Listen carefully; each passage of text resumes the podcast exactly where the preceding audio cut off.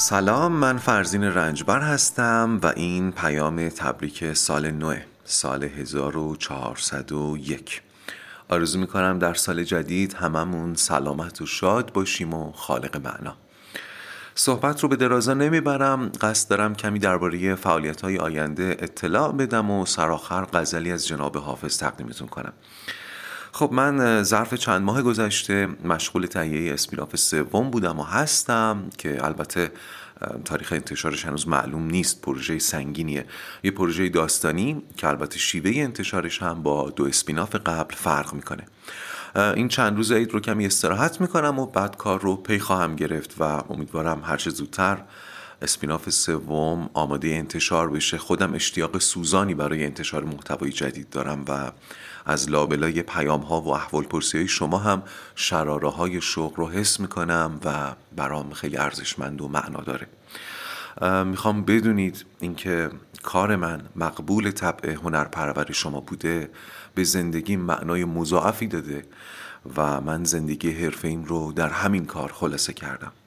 اگر بین پروژه ها فاصله میفته به خاطر اینه که نیاز دارم کاری رو که خلق می‌کنم دوست داشته باشم و برای خلق چنین اثری باید چیز ارزشمندی براش هزینه کنم و ارزشمندترین دارایی یک اگزیستانسیالیست هم عمرشه.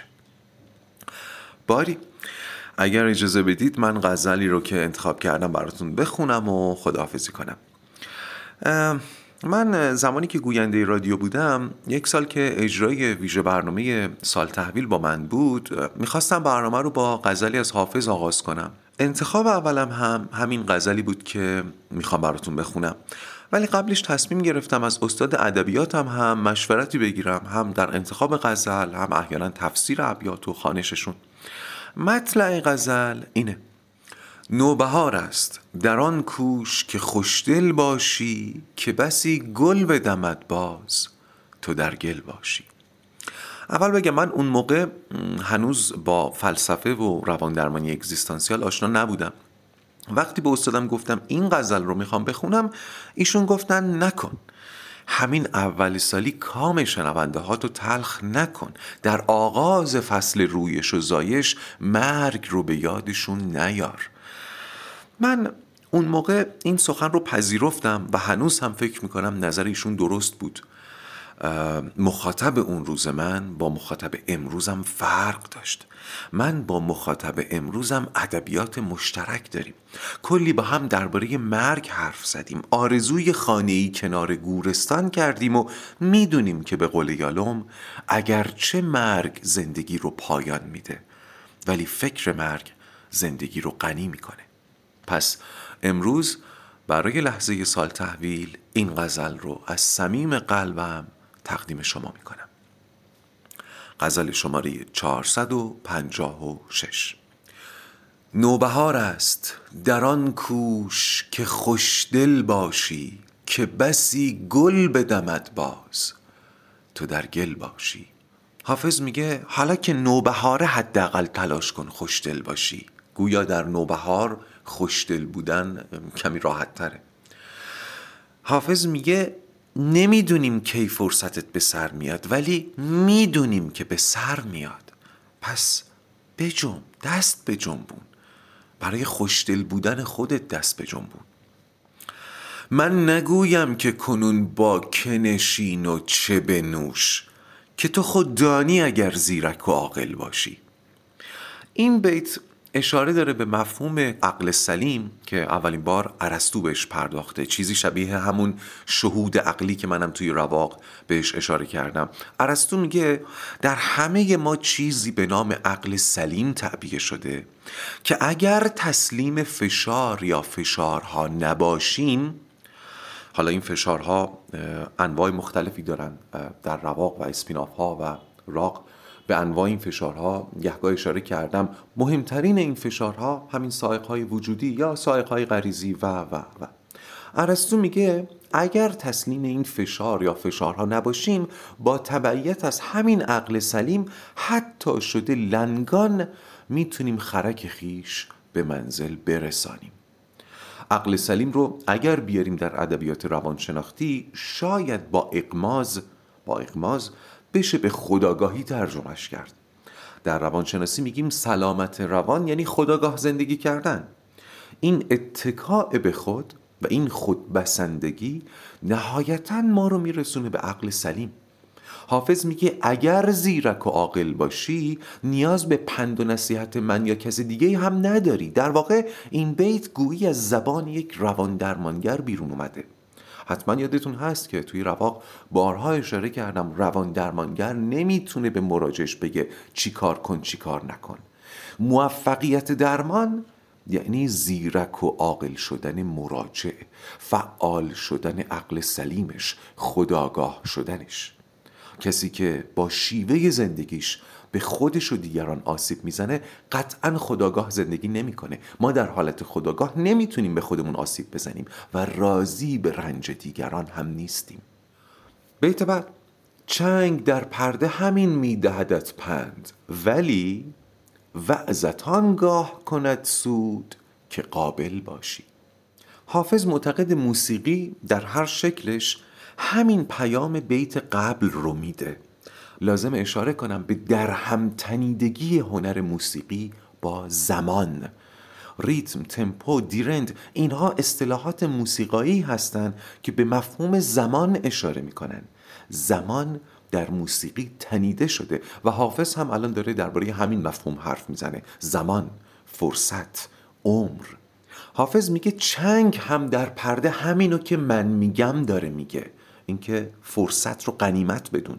اینجا وقتی حافظ میگه چنگ در پرده همین رو میگه پرده ایهام داره.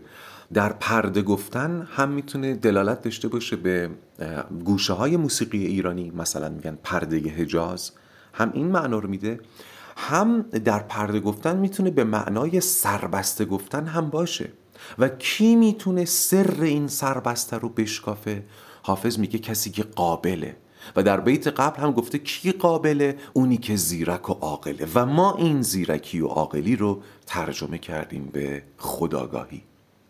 بیت بعد در چمن هر ورقی دفتر حالی دگر است. حیف باشد که ذکار همه قافل باشی. حافظ میگه حالا که بهاره برو به چمن و این بار خوب نگاه کن. هر ورقی که می‌بینی هر برگی که می‌بینی دفتر حالی دیگر است. یه برگه ها ولی دفتری است برای خودش و هر دفتر با دفتر دیگه فرق می‌کنه. دفتر حالی دیگر است هر برگ. و بعد میگه حیف باشد که ذکار همه قافل باشی. حافظ در مصر اول به نظر میسه کمی اقراق می‌کنه. که حالا هر برگی از درختان دفتر حالی دگر باشه. اما در مصرع دوم پاشو می‌ذاره زمین و میگه درسته که نمیشه همه این دفترها رو ورق زد. ولی از همشون غافل موندن هم دیگه خلاف معرفته. آره همه رو نمی‌تونی بخونی ولی نکنه از همشون غافل بشی. بیت بعد. نقد عمرت ببرد قصه دنیا به گذاف گر شب و روز در این قصه مشکل باشی.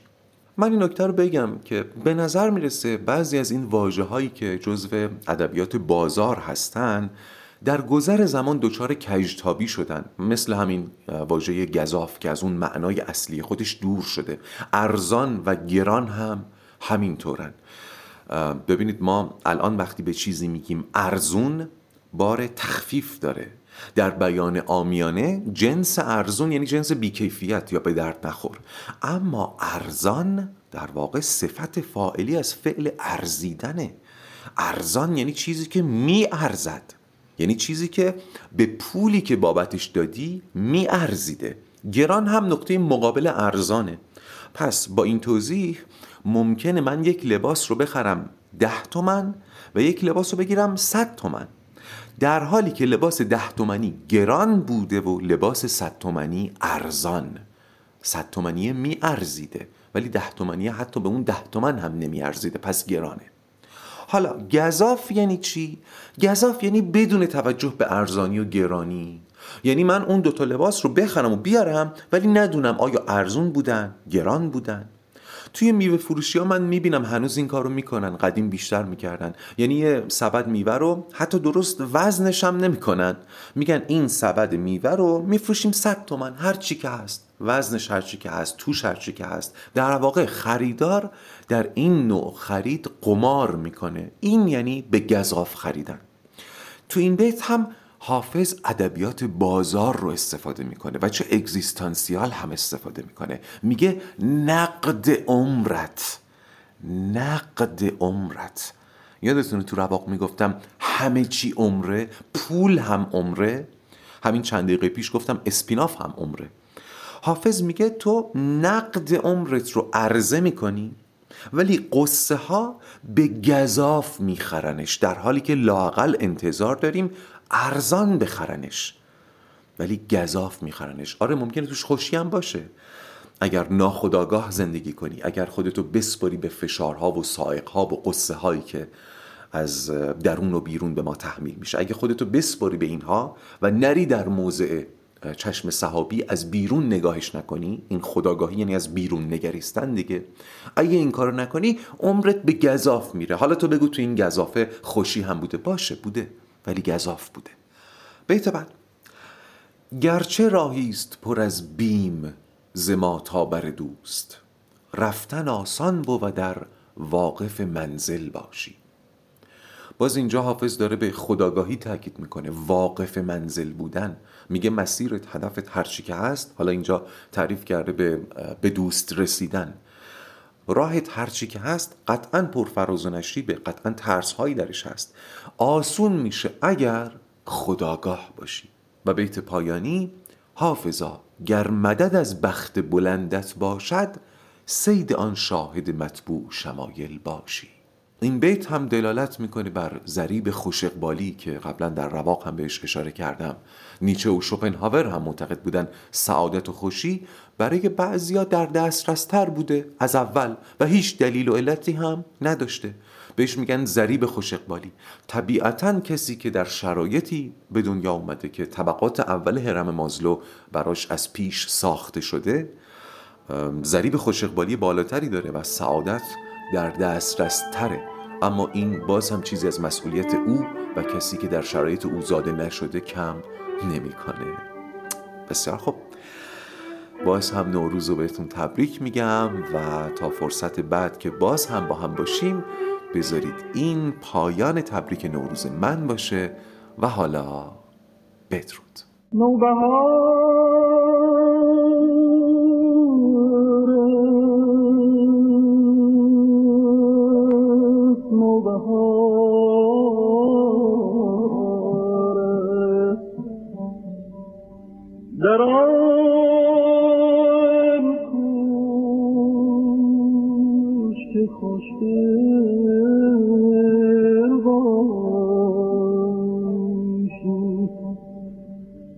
بسی گل بدم